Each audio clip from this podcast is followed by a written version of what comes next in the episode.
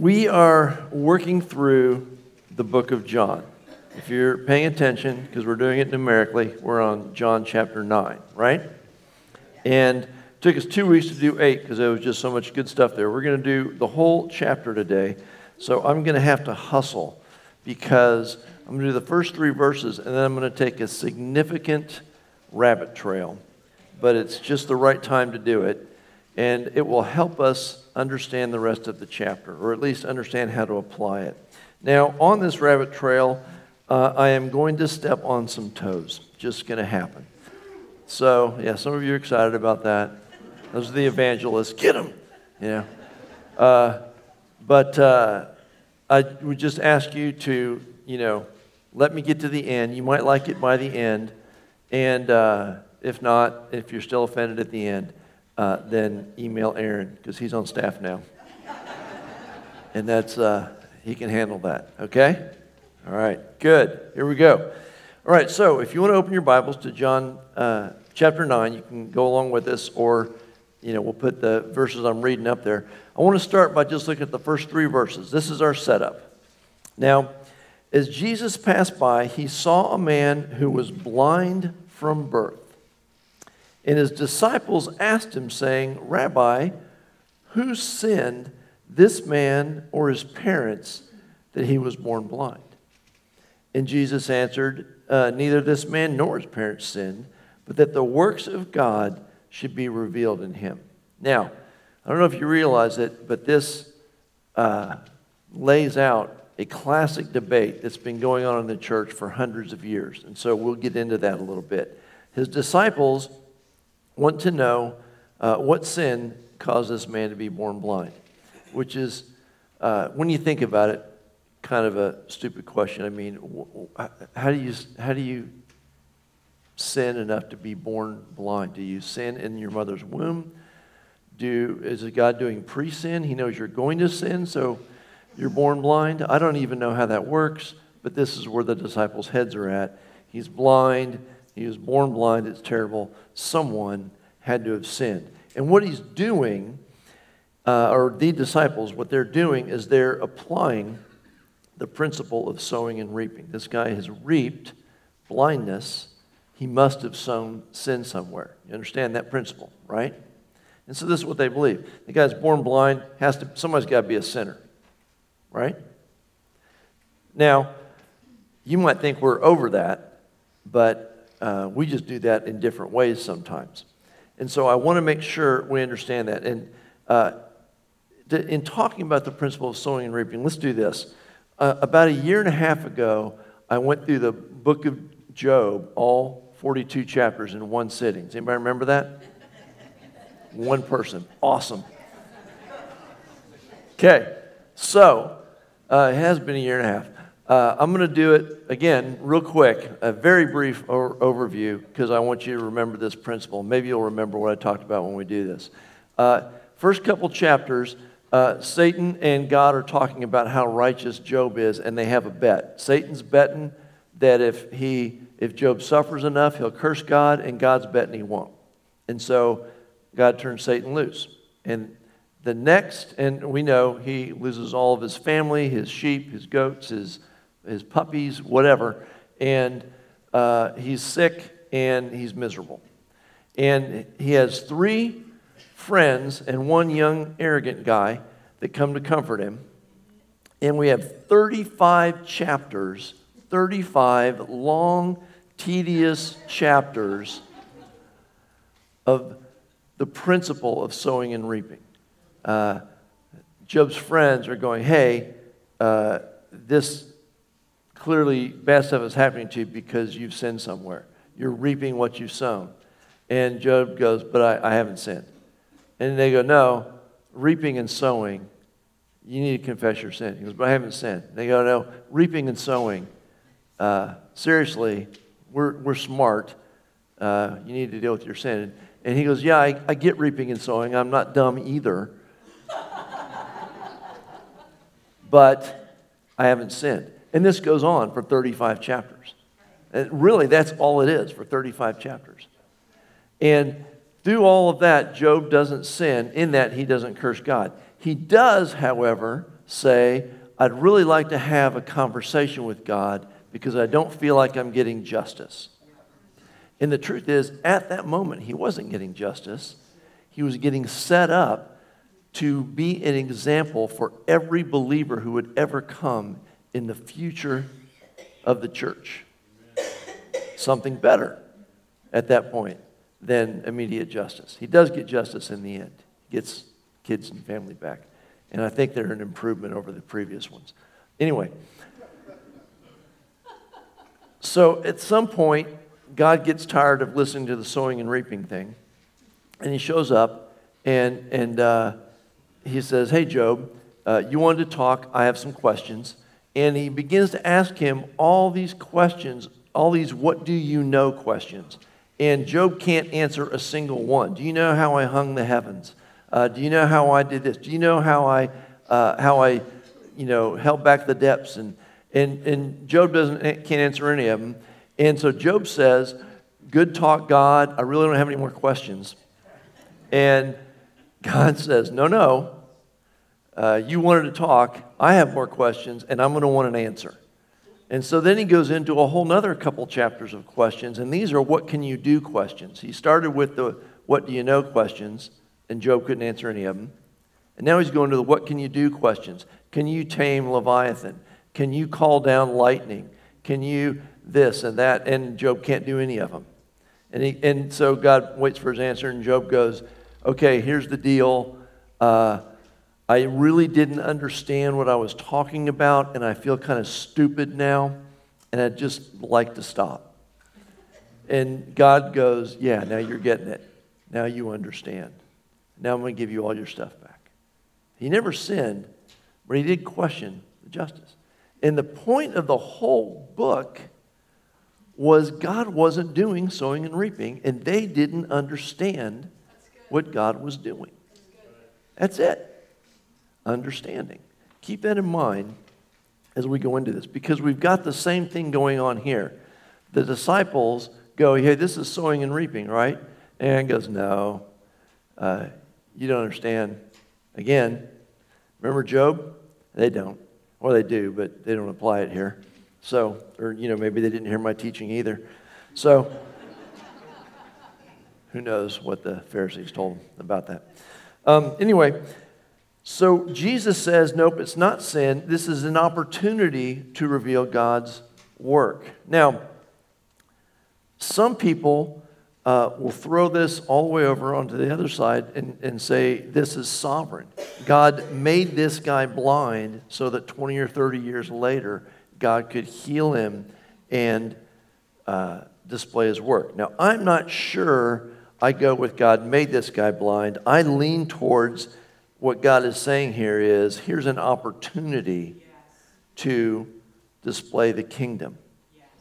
Because if we go with, and this is why I want you to be careful, if we go with, if we go all the way over onto the, we started at the uh, reaping sowing side, if we go all the way over on the other side of the scale to the sovereignty side, everything, you know, reaping and sowing, you get to choose what you want, you just have to suffer the consequences. Sovereignty, uh, God does whatever He wants and you can't do anything about it. I mean, those are far apart. There is stuff in the middle, which we're going to talk about. Now, so I don't think it's all the way over on the sovereignty side because at that point, uh, if it's a rule, it has to be a rule for all. So we have to tell every single person in the earth who's blind, well, you were born that way because God made you blind. And at some point, he wants to display his glory. We don't know when. This guy was probably only 20 or 30 years he had to wait, but hang in there. That's going to win people to Jesus, right? Or we have to tell them, well, it's arbitrary. You may be blind. You may be born blind because God wants to display his glory. You may be born blind and it just happened. We don't know. It's just arbitrary. God just picks people to be blind. And that's really going to win people, right? And so sometimes in our search for these simple answers, and is it reaping and sowing? Is it sovereignty? Uh, we, we don't understand, just like Job's friends and Job, right? So that's what I want you to get is coming out of these first three verses. And so I want to spend some time. Here comes the painful rabbit trail. Get your toes under your chair. Uh, there is a human tendency towards wanting simple answers and rules, right?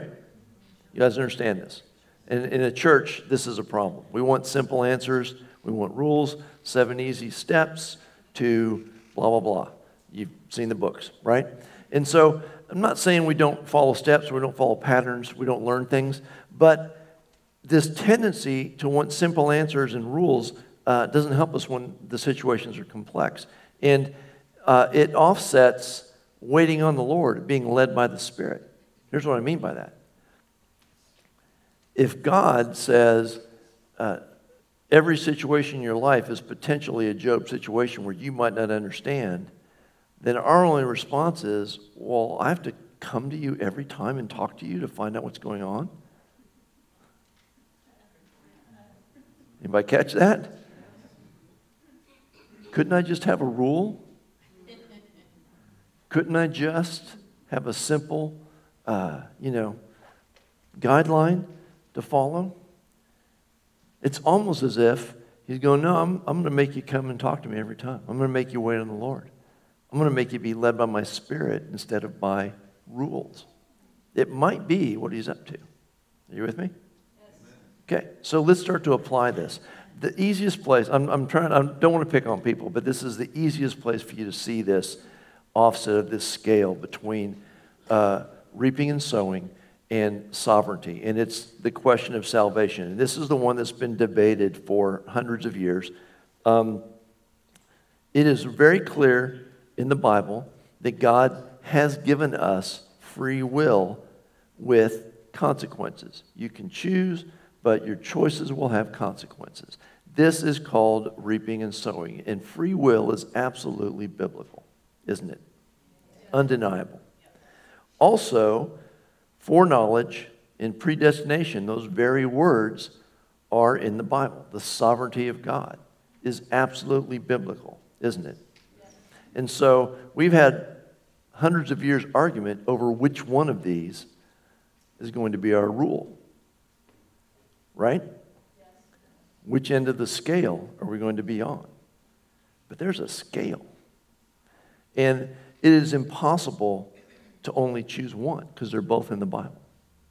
And it is impossible to simply, underline simply, reconcile them together because it's not simple, because there's an entire scale of choice and sovereignty. The nearest I can tell, here's how I describe it near as I can figure out, God is absolutely sovereign and can do anything he wants. And in his absolute sovereignty, he gave us free will. He sovereignly chose to give us free will, choices and consequences, gave us the scale. And then he said, But I reserve the right to sovereignly act anywhere in here I want to, just because I want to. Right? Now, how's that for a simple rule? Well, God, how am I going to know when we're doing reaping and sowing or when we're doing sovereignty? Well, you're going to have to ask me every single time. That's not fair, God. That sounds like work. You understand what I'm saying? So they're both at play, and there's no simple way to figure out how those two things work together. How my choices and God's sovereignty work together. It takes God to figure that out. Sometimes he'll give you a clue. He explained it to Job at the end. But until the end, Job didn't know. And Job's friends were convinced it was reaping and sowing. And they all lost at the end. And you all lose. Right? You with me? So the reason this is important is for a couple, a couple things. Now, for those of you who really like apologetics, you know I'm talking about uh, Calvinism and Arminianism. But I want you to, to hear this. Uh, and again, um, sorry about the toes.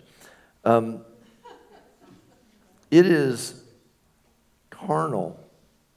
Not only can we not choose one or the other, it is carnal to choose one or the other. And the scripture is very clear on this. 1 Corinthians 3 1 through 4. And I, brethren, could not speak to you as spiritual people, but as to carnal as to babes in Christ. I fed you with milk and not with solid food, for until now you were not able to receive it. And even now, you are still not able, you are still carnal. How does he know they're carnal? For when there are envy, strife, and divisions among you, are you not carnal and behaving like mere men? For when one says, I am of Paul, and another, I am of Apollos, are you not carnal? I am of Jacobus Arminius, I am of John Calvin, are you not carnal? Is, have I done the scripture just injustice by inserting two different names? You see it? So we can get hung up on these things in our search for simple rules and simple answers. And I'm not talking about debate. I'm all for debate. You want to debate the, the principles of predestination or free will or the scriptures. That's awesome. Debate away. We should be digging in the scriptures. The problem becomes when it becomes strife and division, it's carnal. If it causes strife, it's an unprofitable argument. If it causes division, it's carnal. And let's be honest, we have entire denominations that both love Jesus and won't talk to each other because of this. Don't we? And so we got to be careful because this isn't the only place we can fall into this. And the reason this is important is because when we begin to do this, when we begin to search for these simple answers and, and have to have a doctrine locked in that explains everything, we begin to shift the focus off of the solution. By the way, spoiler alert, the solution is always Jesus. And shift the focus onto the problem. Spoiler alert, the problem is always us. Right? We don't solve the problem by focusing on the problem. We solve the problem by focusing on the solution. So, what does this look like? Let's just talk about the one of the, the, the finishing up this free will versus foreknowledge and predestination argument. Uh, the big thing that gets argued over is eternal security, which is a misnomer because neither of them give eternal security. If you are a uh, uh, you say, well, uh, we all, let's put this way. We've all seen people who looked like they were Christians and act like they were Christians, and then we saw them years later, and they're no longer looking like and acting like they're Christians, right? And so we would all like a simple answer. What happened to that guy? And Arminians say he fell away. And Calvinists say he wasn't really saved. So I say you can either fall away or find out years from now you're not really saved. Neither one of those brings me security. You understand? In fact, I'd, I'd hate to think, you know, I can just find out, whoops, I didn't get picked. I thought I was. Right? You understand what I'm saying? in the search for these simple answers, we come up with honestly stupid doctrines. There is no such thing as eternal security. What does the scripture say? He who endures the end will be saved. If you abide in me, abide in me. That's what Jesus says. Jesus says, stay in me. Stay in me to the end and you'll be saved. There's your security. Jesus. If you let go of him, you don't have any security. But I want guarantees, Pastor. What if I get offended or, or get deceived? Well, that's why the same passage that says endure to the end says don't be offended, don't be deceived. you know how you don't be offended and don't be deceived? Abide in Jesus. Are you with me? You see what I'm saying? We get focused on our issue and we get our focus off the solution. The solution is just Jesus. Just stay with Jesus. You'll be okay. You may not understand why, but you'll make it. Right? Don't be offended. Don't be deceived. Stay with Jesus. Now, I use that because I know we've all heard that argument and we all get that. Uh, what I want to do is now talk about that in the context of healing. I want to talk a lot about healing today uh, because Jesus is going to heal this guy because, uh, you know, that's what he's up to. Now, healing, the same thing happens. If we focus on the problem, understanding the whys, it can shut down our faith for healing. If we focus on us instead of Jesus. And here's what that means. Uh, how many of you have had a discussion, either with yourself or someone else? I don't understand why God didn't. We were praying, we were fasting, we were, we've all had that, right? How many of you found that highly productive and you got answers and it bore fruit? Almost never, right? Because it shifts our focus onto the problem, not the solution Jesus. Now, this actually happened, and so I want you to get this. Uh, this is a great example in, in the Bethel Healing Maybe you've heard of Bethel Church out in California. Uh, they have lots of healings. They have a very high percentage of healings going on. And they did it start doing a healing room on Saturdays. And they started inviting people. And their, their method was you come in, you sit down, someone spends 15 or 20 minutes with you, talk about your sickness and why you're sick and what the doctor said and blah, blah, blah, blah, blah. And then they bring you in a room and pray for you. And guess what was happening? Zip. Nobody was getting healed. And guess what the results of that was after a few months? The guy running the healing room was ready to shut it down because no one wanted to show up because no one was getting healed. But he took one last shot at praying and asking God, and God told him, Hey, you're not going to solve the problem by focusing on the problem. You need to focus on the solution. So he got all the people together and he said, We're doing it totally different. We're not interviewing people. I don't care what they're sick of and why. We're going to come in, we're going to worship for like an hour and a half. When the presence of God is there, we're going to invite people in and pray for them. Guess what started happening? They still have a healing room. And people like to work there because people are getting healed. Do you see the difference? Yes.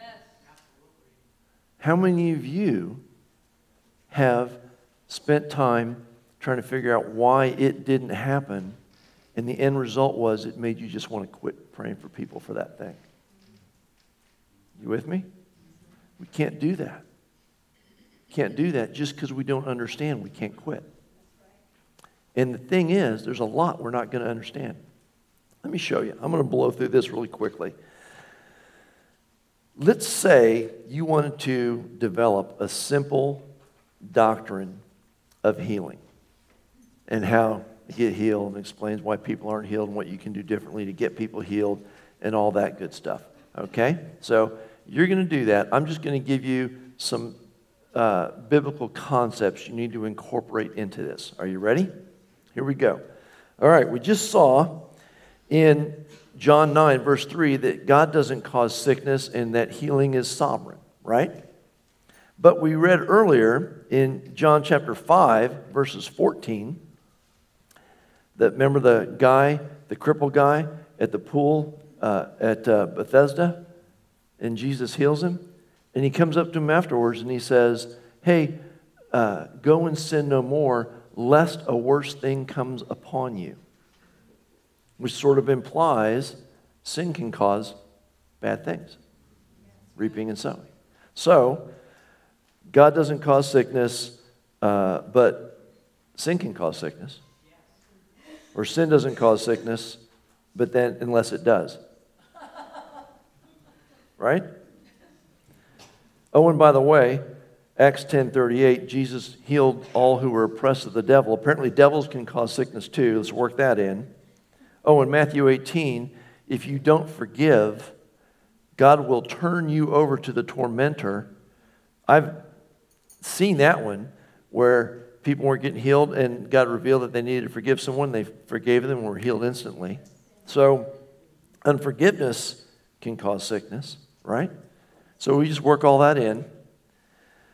And uh, not even going to get into 1 Corinthians 11, where it talks about, where Paul is talking about communion.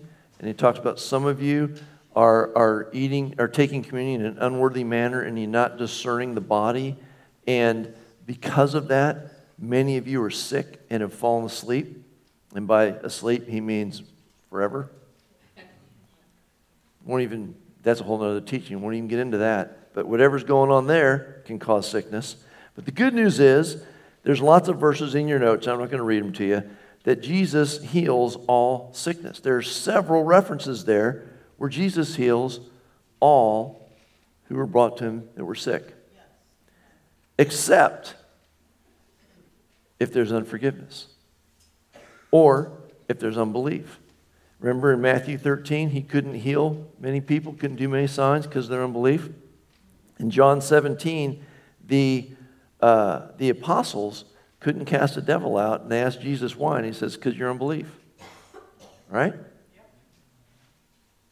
Sometimes, there's another rule. If you want to tell the person you're praying for it's their unbelief, sometimes it's the person praying. So we might be in this together. It might be all of our unbelief, not just, not just the victim or the person you're praying for. Understand? Okay. And this one's the one that's really going to bother some people. Jesus heals all sickness except if there's unforgiveness or unbelief or he just sovereignly isn't healing that day. You ready for this one? John 5, we talked about the guy in Bethesda, right? Now, the problem he was having was when the pool got stirred up, there was too much competition to get down to the pool to get healed, which tells us there was a lot of sick people there, wasn't there? How many did Jesus heal? One. He went to this guy and said, Do you want to be healed? We don't have any record of him going to anyone else and saying that at the pool that day. Now, they probably could have been healed. I bet if someone would have come up to him and said, Hey, me too, he would have done it. But he just went to one guy. And it makes me think of a passage in Luke chapter 4. What's happened in Luke chapter 4, Jesus has been to Capernaum and he's been healing the sick, and he's very, uh, he's, he's a rock star, right? Because everybody's hearing about it. So he comes to his hometown, and they're very excited, like you guys are, you know, when a big name comes, uh, and I get somebody, and you're like, oh, stuff's going to happen now, because it's not Tony, it's that guy. And, uh, right? So we're very excited. They're very excited. Jesus is coming, the guy who's healing people at Capernaum. And they go, hey, Jesus, you, you do the reading today. And so Jesus picks up Isaiah and he reads Isaiah 61 The Spirit of the Lord is upon me because he anointed me to preach the good news to the poor, to set captives free, all that kind of stuff. And he goes, This today is fulfilled in your sight, implying, Yeah, I'm him. And he sits down, and they're all looking at him expectantly. It's going to happen now. Ministry time's fixing to start. I can tell. It's going to be good. I'm going to blog about this, right? And Jesus says this, Luke 4 23 through 27. He said to them, You will surely say this proverb to me, Physician, heal yourself. Whatever we have heard done in Capernaum, do also here in your country. So Jesus is going, I know what you want. You want me to heal people, right? Then he said, Assuredly I say to you, no prophet is accepted in his own country. But I tell you truly, many widows were in Israel in the days of Elijah when the heaven was shut up and three, for three years and six months, and there was a great famine through all the land, but to none of them was Elijah sent except to Zarephath in the region of Sidon to a woman who was a widow. What point do you think he's trying to make? There was lots of need. I only addressed one widow. And many lepers were in Israel in the time of Elisha, the prophet, and none of them was cleansed except for Naaman the Syrian. You know what he's saying? He's just blatantly going, uh, I'm not going to heal anyone here today. I'm not going to do it. I'm not healing today. Deal with it. You know how they dealt with it? They wanted to take him up and throw him off a cliff. But he walked through them because that's what he did. They had expectations. He went, I'm not doing it today. John chapter 5. Hey, let's feed all these people. Bring me the five loaves and two fish, and we'll feed 5,000 people. John chapter 6, can we have breakfast? No. I'm not doing the multiply food thing today. No. Right? Pesky sovereignty. God just deciding when he's going to do stuff and when he's not? You with me? And so we have to watch this when we get to these desires to get simple doctrines. And by the way, here's another one you can throw in. Speaking of Elisha, since we just were, uh, Elisha healed the sick and raised the dead. He healed Naaman, he raised a dead boy, right? Uh, but we read in 2 Corinthians 13 that he died of sickness. Now, you got to work that into your doctrine too. I don't know how he died of sickness, but he died of sickness. But here's the really weird thing he died of sickness, and they buried him in a cave, and some guys were trotting along with a dead body, because I don't know why. Uh, and then some enemies came, and they needed to hide, and they threw the dead body in on Elisha. And you remember what happened? Came alive. Came alive. He came out and said, Hey guys, listen, I don't know how I got here. Uh, what are we doing? And, you know, by the way, Elisha he died of sickness, and his bones raised the dead. How does that fit doctrinally? Right? God just does stuff. So here's what I want you to get. We need to leave room for not understanding. Uh, the having a rigid doctrine can be a setup for offense. Should we should we ask God? Uh, is there anything I need to know about this person while I'm praying for them to be healed? Or uh, should we learn uh, what God, uh, that didn't go well? Anything you want to tell me? Yeah. Spend 20 minutes praying and find out about that. But then move on. We don't always have to understand. Let's go back to Job's friends, where I'm talking about where a rigid doctrine can set people up for offense. Job's friends were telling Job, uh, all this happened because you've sinned somewhere, right? Now, one of the things that happened is all of his kids died. Do you catch that? Hey, Job, we're just here to comfort you. But, you know, bro, I really got to speak truth to you. You killed all your kids. They all died because of your sin. We would never do that, right? Sorry, mom. Your child you were praying for died because you didn't have enough faith. But don't feel bad. We wouldn't do that, right? See how some of these pat doctrines can be wounding, can set someone up for offense, can put someone under guilt.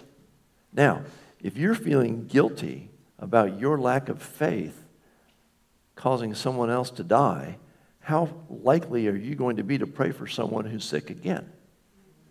Right? And you don't even know that that's the case. And the truth is, we all have, to some degree, a lack of faith, don't we? We all have unbelief issues. Anybody here not have unbelief issues? Because we need you on the healing room. it's okay. The disciples had unbelief issues. Jesus mentioned it to them several times. You remember? They got better. They kept at it. He worked with them. He'll work with us. We can get better. So, what I want to do is get us off this focus of, of, uh, of failures. Uh, let me wrap this up this way, then we can get back to John 9. Um, my, I've decided that my biblical doctrine for healing is David in 2 Samuel 12 uh, what happens is he fools around with Bathsheba and kills her husband. He wasn't supposed to do that. And she's going to have a baby, which is, you know, why he killed her husband or arranged for him to be killed. And uh, Nathan, the prophet, comes to him and says, Yeah, that baby's going to die. And here's what David does David fasts and prays for seven days because he goes, Who knows? God is so merciful. Who knows? He might relent. And so all of his servants are nervous because when the baby dies, they go, Look, man, he's been fasting and praying for seven days while the baby was alive. What's he going to do instead? And David hears him and he goes, Is the baby dead? And they go, Yep. And he goes, All right. And he gets up, washes, and goes and prays God, goes into a worship service. I go, Man, that's good theology right there. Even if the doctors and everybody else says you're going to die, I'm going to pray. And whatever happens, I'm going to praise God. And I don't need to understand anything else. Now, if God will give me some understanding, that's awesome. But I really don't need that. I understand that God is good and that God heals and that God answers prayer. And I will, I will go for it as hard as I can. And then I'm going to praise God. I can do that doctrine. I can do that doctrine every time. Every time I will pray in faith and I will praise God, whatever the result is. How's that for a doctrine? Here's a rule you can follow, right? And so I want us to see that it's not that important that we understand the failures. Now, at the same time, here's where I really want to get because at the same time, we can't lower the bar. What I'm concerned about is because I don't know about you, but I've, I've prayed for people who are sick and seen him get healed. But my fails by far outnumber my wins, by far. And it's easy to go, well, it's just not my gift or whatever, and want to give up. And we cannot do that. I'm not saying we shouldn't, I'm saying we can't. Biblically, we can't. We cannot lower the bar. Mark 16, 17, and 18 says, These signs shall follow those who believe. They will lay hands on the sick and they will recover. Do you believe? Do you lay hands on the sick and see them recover? Yeah. It's kind of provoking, isn't it? Bugs me. I don't do that enough. God says believers do that. We need to do that. We can't lower the bar. It's, it's kind of like we talked about sin earlier and how we can't lower the bar. Now, uh, Peter says, he gives a list of things. He says, if you do these things, you will never stumble. Who, just let's just go for 2022, since January 1st. Anyone here never stumbled so far, the whole first two and a half months? No one? Okay. Uh, John, in 1 John says, if you abide in him, or he who abides in him doesn't sin. How many of you have experienced that for uh, the last couple of months? Just no sin because you're abiding in Jesus. I thought so. Right. But we don't lower the bar. The bar is still be holy as your Father in heaven is holy, be perfect as your Father in heaven is perfect. We don't lower the bar just because we have failures. We keep going, we keep pursuing perfect because Jesus is perfect, right? Well, healing is the same way. We can't lower the bar just because we have failures. We're called to lay hands on the sick and then recover. Believers do that. It's just what the Bible says, right? And our experience wants to pull us off that. So I want us to get that before we go on. See, it's so easy to get hung up on our failures. And the truth is, uh, He heals a lot. Jesus healed a lot in the Bible. And I think He'll heal a lot here. I think He'll heal a lot more than we believe He'll heal. But we have to go for it. And getting focused on our fails tends to make us not go for it. I'm not trying to give you a doctrine for why people don't get healed. I'm trying to say, don't worry about why people don't get healed. Go for it anyway.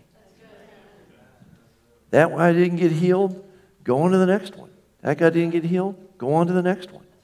Keep going for it. Keep believing the scriptures over our experience.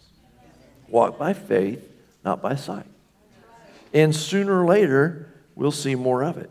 Now, here's what's interesting. Uh, and here's what, here's what bothers me. We can talk about healing. I could do teachings on healing.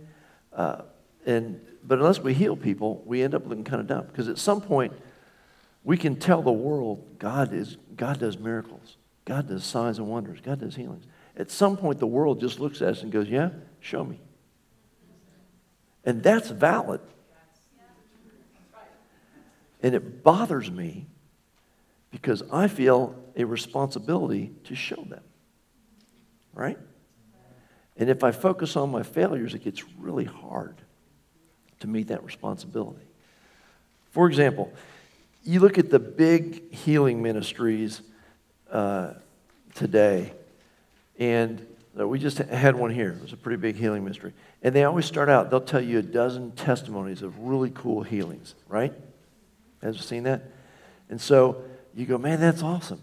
Uh, where, and, and at the last meeting, here's, here's all these testimonies, and they're building faith. And they don't tell you about the fails because the fails don't build faith. They don't focus on the fails. Now, here's the thing most of the time when you go to those meetings and you hear a dozen stories and you think, wow, that must have been an amazing meeting. Everybody was getting healed. Well, I've been at those meetings. You know what usually happens? Say there's 30 stories, 30 people got healed. How many of you want to be at a meeting where 30 people got healed? Yeah. yeah. I go, how many people did you pray for? 300. That's only 10%. You only got 10% people healed. 90% of them didn't get healed.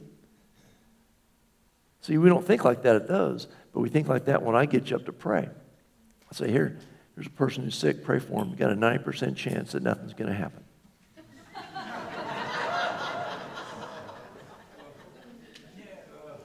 Walk in faith, brother. right? Most of us are going to pray for him, not really expect much, sit down, go, Well, I tried. Right? Now, this is a test. Who in here went, Forget that. I want to increase my odds. Give me 10 people to pray for. If we're only getting one out of 10, I need 10 people. Does anybody think that way? One person? Two people? Three? Interestingly, those three people all go to the healing room. What if it's just a numbers game for us right now until we get better at it? You understand what I'm saying? So we don't go, well, I tried, it didn't work. We go, give me more people. I need to increase my odds. If only one in 10 is going to get healed, I don't want to pray for 20 or 30. I want to get somebody healed. I want a testimony. And this begins to become our attitude. That, look, signs and wonders are supposed to happen. I got to go and start doing stuff until they happen. And I'm not going to worry about the fails, right? Now, most, if you think about it, uh, Randy Clark is one of the best healing ministries around. And uh, they're up to about 30%. He says they're running about 30%. They get a lot more in other countries. Isn't that cool? That's 70% failure, guys. But it's a matter of perspective, isn't it? I'll bet you, in fact, I know, they don't go into it focused on why didn't the other 70% get healed? You know what they do? They just move on. They just get the next person. You understand what I'm saying? And in terms of, here's the other one. Uh, if you go, give me 10 people, how many of you, if you're sick, come get prayer? Nothing happens? You go, okay. You go, well, wait a minute. If, uh, you know, only one in 10 are getting healed today, I need to get nine other people to pray for me. Increase my odds. I'm serious. Get prayer every week. It was, we just heard a testimony about a, a lady in Africa had a baby who was blind. God healed the baby. Uh, oh, it was crippled and had no pupils. God gave him eyes and strengthened his legs so he could walk. Now, you know what she did? She went to this meeting, it was a bunch of big names. She just went and handed the baby to someone. They prayed for the baby, handed it back. Its eyes were still blind. She went to someone else and handed the baby to them. It was the third or fourth person that she handed the baby to when it finally got healed. She was just going to hand the baby to people until somebody healed it. Are you getting the attitude? The thing that will kill that attitude is trying to figure all the doctrinal stuff and why didn't, why didn't, why didn't. Forget why didn't. You don't have to understand. We just need to go for it. I'm not trying to create an atmosphere where we have a really good doctrine of healing here. I'm trying to create an atmosphere where we go for it and we're not burdened by guilt or failure. We're just going for it because we've read the scriptures that signs and wonders are supposed to follow those who believe. And so we're just going for it. Just go for it. Just pray for people. It probably doesn't even matter how well you pray. I don't think the words, it, you know, get one verse. It'll work. Yeah? Okay. Well, let's move on to the rest of John chapter 9. I wanted us to understand that before we looked at the rest of this because here's what Jesus says. And we can go through the rest of this chapter pretty quick. You're probably terrified because, you know, it's already been a really long time and I've only covered three verses. so, Jesus is going to heal this guy, but here's what he says in verse 4 and 5. He says, I must work the works of him who sent me while it is day. The night is coming when no one can work. As long as I am in the world, I am the light of the world. So here's what I want you to see. Remember in chapter 8, he identified himself as the light of the world. He says, Look, I'm the light of the world. I've got to do works. Now, anybody remember that verse where Jesus passed the whole light of the world thing on to us? What does that mean? We're the light of the world, which means We've got to do works. It's not an option. Now, I'm not just talking about healing. I'm talking about the gifts of the Spirit. I'm talking about the fruit of the Spirit. I talked about it last week as the second witness. That the first witness is this is the gospel. Jesus is the only way to heaven. And people go, Yeah, I ain't buying it. We go, Well, here's the second witness the Holy Spirit in me. Be healed or be delivered or look at the fruit of the Spirit in my life and how I handle adversity. The second witness is God's testimony backing our testimony. We talked about that in chapter 8, right? Jesus talked about a second witness. So, what I want you to see here is Jesus is saying, I got to do the works. It's the witness of God, it's the second witness. He can witness as the Son of Man, but he also needs to witness as the Son of God. And that has to be supernatural. And the fruit of the Spirit works just as well as the gifts of the Spirit, but let's try and do them all. Yeah? So, and by the way, uh, because it's the only place we see it, um, he says, I must, uh, the night is coming when no one can work. Uh, that's debatable. I think what he's talking about there is the day of the Lord referenced in Joel and quoted in Acts, where the sun is turned to darkness and the moon to blood. I think he's saying there's coming a time when I'll come again and no one's going to be able to work because at that point I'm wrapping things up. Uh, so that's all I think that means. Uh, I'm not going to go any further with that. Anyway, so Jesus, what I want you to get is Jesus and us, if we're going to be the light of the world, have to display works. We have to go for it. We can't let failures cause us to step back and quit. Period.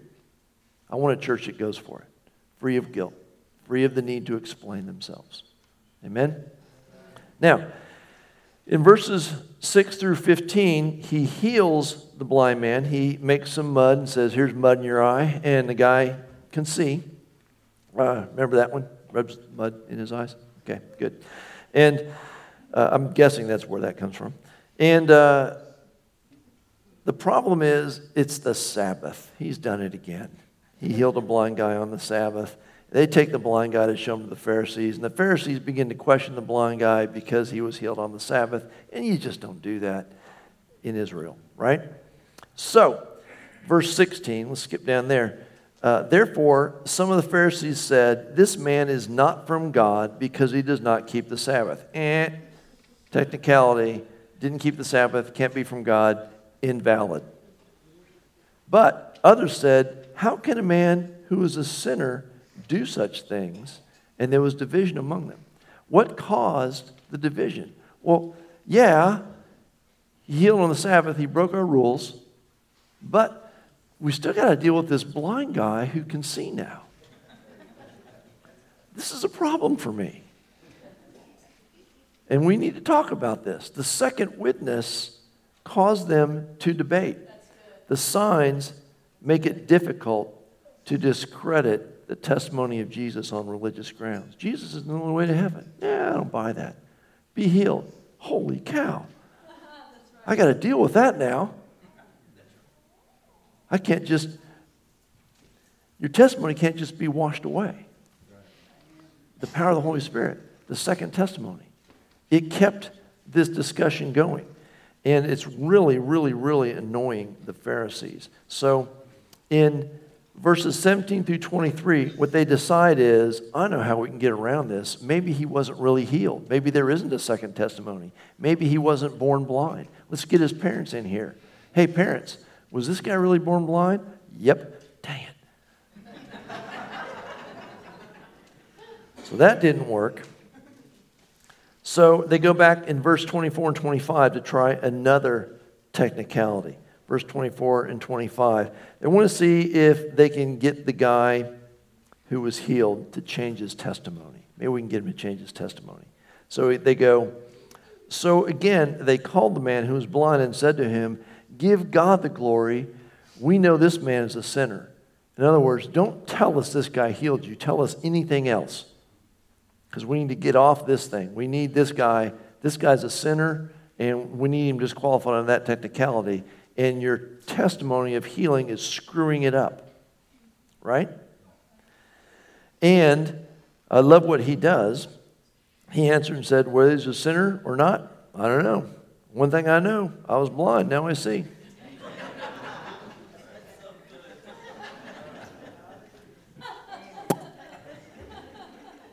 Second testimony in your lap. Your turn. Didn't work. Tried to discredit him. He's a sinner. He forces them to deal with the sign. Yeah, okay, I don't know if he's a sinner, but he did a miracle. Deal with it. So they're pretty desperate at this point. They're looking for any way out because the sign is causing problems. And so they basically re interview him. They're just desperately looking for something they can lay a hold of. And here's why because if they accept the sign as from God, it validates all the words Jesus has said, i.e., I am the Son of God. Now, this sounds a lot like Mark 16 20. I read you 17 and 18. These signs shall follow those who believe, they will heal the sick. Right? In verse 20, it says, And they went out preaching the gospel and what? God did signs and wonders to confirm the word. The signs and wonders confirm the word. And again, it's not optional. It's not like, well, if I get smart enough and go to seminary, I'll be able to convince people about Jesus. No, the signs and wonders confirm the word. That's what's going on here with these Pharisees. They're going, we are really stuck because if we believe that sign, we have to believe this guy's the Messiah. And that is unacceptable to us. So they have a problem. Now, I love verses 29 through 34.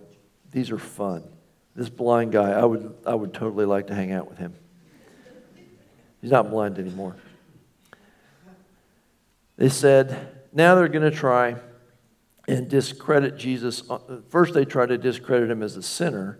Now they're going to try and discredit him as basically uncredentialed. This guy didn't go to Pharisee school. He, really can't pay attention to what he says, right? And uh, once again, the blind guy is just going to force them to deal with the sign, just right back in their court again. All right? And here it is. We know this. We know that God spoke to Moses. As for this fellow, we don't even know where he's from. No credentials whatsoever.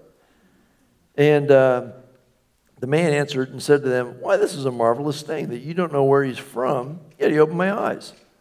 Now, we know that God does not hear sinners, but if anyone is a worshiper of God, he does his will and he hears him. Since the world began, it has been unheard of that anyone opened the eyes of someone who was born blind. If this man were from, not from God, he could do nothing.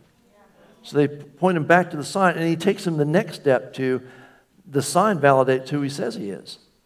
And at this point, they just can't handle it anymore. The Pharisees have done everything they can to discredit him. So they go for plan B. Let's discredit the guy who keeps talking about Jesus. And they say, You were, uh, and they answered and said to him, You were completely born in sin, and are you teaching us? And they cast him out. So they discredit him by saying, uh, essentially, interestingly, the same doctrine that the Pharisees had you were born in sin. Clearly, you were born blind. You must be a sinner. So we don't have to listen to you. Right? So they discredit him that way. And um, that, you know, basically they're smarter. Why are you teaching us? We went to seminary school. You were born in sin. Shut up. That's it. And so they've dealt with the miracle now uh, as best they could by making it go away. So, all of that to see, you've got to see the power of the second witness, the power of God in our lives. And we have to go for it.